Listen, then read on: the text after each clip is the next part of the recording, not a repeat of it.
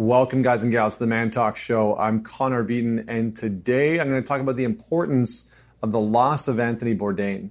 Now, I know that this has been seen everywhere. I, I know that a lot of people have been really impacted by this and shocked.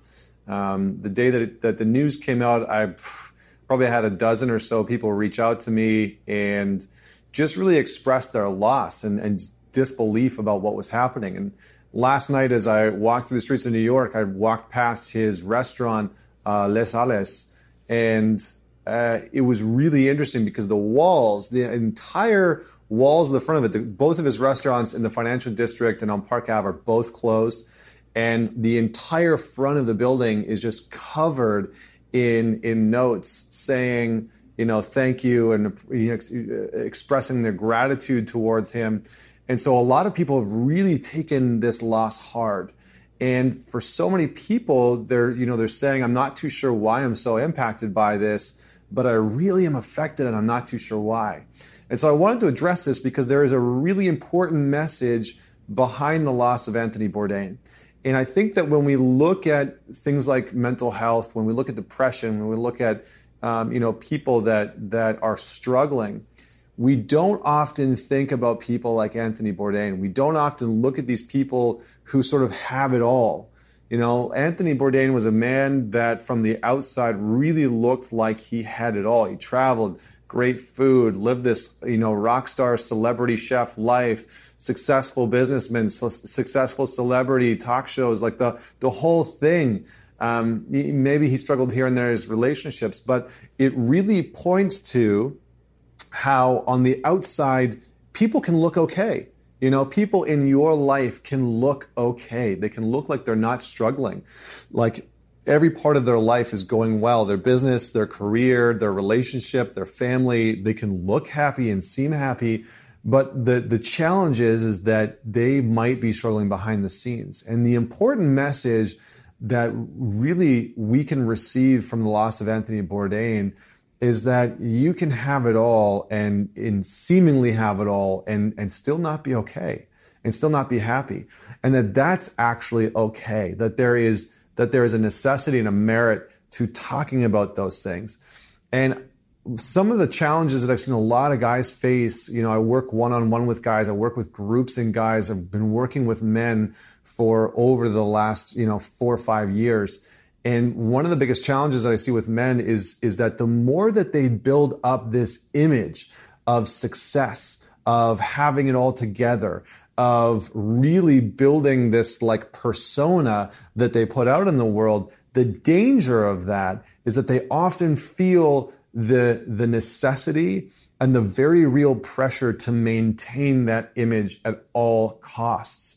And this can be debilitating because so many of these men are struggling from imposter syndrome. And that imposter syndrome starts to really breed and manifest as this, as this horrible sense of isolation. And it's something that I went through in my mid to late 20s, where I felt like on the outside, I had this really great life, this good career, this good, good relationship. It looked like I had it all together and was living this really great lifestyle. But behind the scenes, nobody knew the struggles that I was going through. And when I would fail, I would hide that failure. And when I was suffering, I would hide that suffering.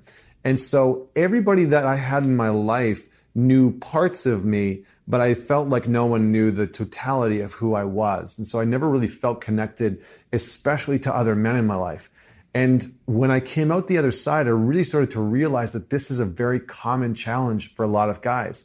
And it's a very common challenge for a lot of men who are successful, who do have it all together, who, who, you know, look like they have it all together, who are putting out and, and creating this persona of being okay when behind the scenes they are, you know, struggling or suffering, suffering or feel isolated uh, or struggling with depression or massive amounts of anxiety and they don't know how to deal with it and they're trying to lone wolf it and they're trying to just do it on their own and they are cut off and disconnected from really great men in their life. And so this is a this is a loss because at a time where you know guys like Anthony Weiner and and guys like uh, Bill Cosby are are being not only called out but sort of found out for the horrendous abuse of power and abuse of women and you know just abuse in general. When these types of guys are being brought to the forefront and really called out i feel like now more though more so than ever we're looking for really great masculine role models like we're just we're really hungry and starving for great men that are leading the charge and can showcase and can embody and can be these strong, grounded, solid men that are out in the world. And those types of men require emotional courage. It, the, the, the great men of the world that are going to come out of our generation, that are going to, you know, raise the future sons and daughters of the world who are stable, who are healthy mentally, emotionally, the whole thing.